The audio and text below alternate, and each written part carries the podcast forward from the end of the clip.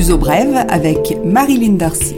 Bienvenue dans ce nouveau numéro de Lusobreves, toujours dominé par l'épidémie de coronavirus. Le Portugal n'est plus sous état d'urgence, mais sous état de calamité pour quinze jours. Le déconfinement progressif a été entamé avec l'ouverture des commerces de proximité et certains services.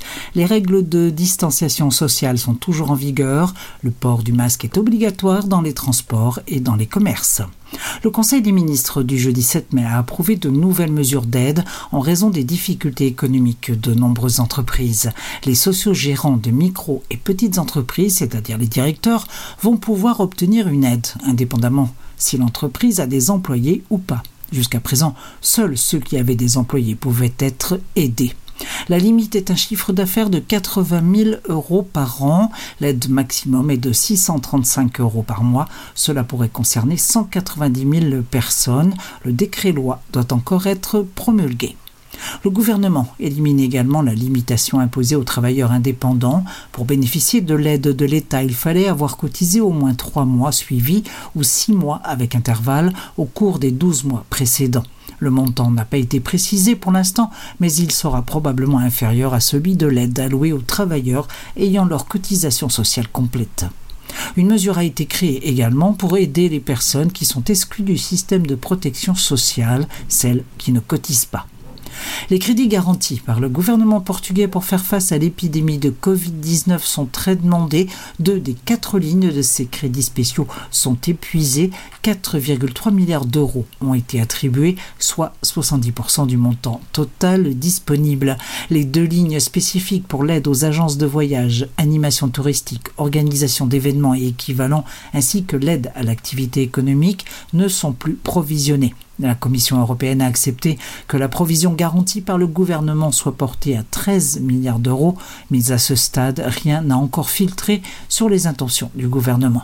On aurait dû connaître le plan du gouvernement en ce qui concerne les plages. La saison balnéaire démarre en principe le premier juin, mais finalement, ce dossier compliqué est repoussé à la semaine prochaine.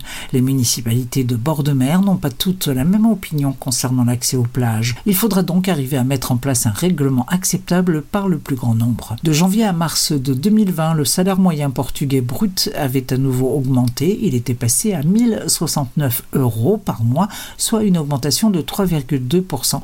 Par rapport au premier trimestre de deux mille dix-neuf.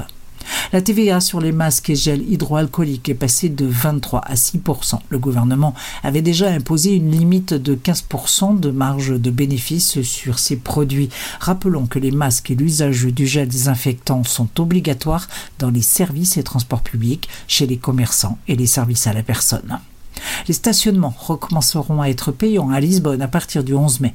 Et pour rappel, les transports en commun exigent à nouveau la validation du titre de transport. T A P, la compagnie aérienne portugaise, confirme qu'elle organise deux rotations hebdomadaires vers Paris par semaine. Elle conseille aux voyageurs de consulter son site w w w point flytap point com. Lusobreves, culture.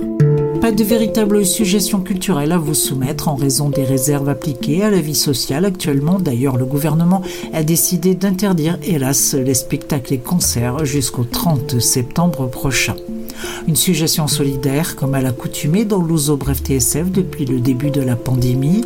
Dans la région de Covilhã, c'est dans la Serra d'Estrella, l'initiative Vai Passar, destinée à aider les personnes qui ont perdu leurs revenus à cause de l'épidémie.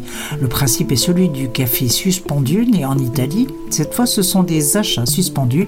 On laisse une somme d'argent aux commerçants, partenaires. Ainsi, la personne peut acheter exactement ce dont elle a besoin. Tout un réseau de commerçants locaux sont également associés à cette démarche.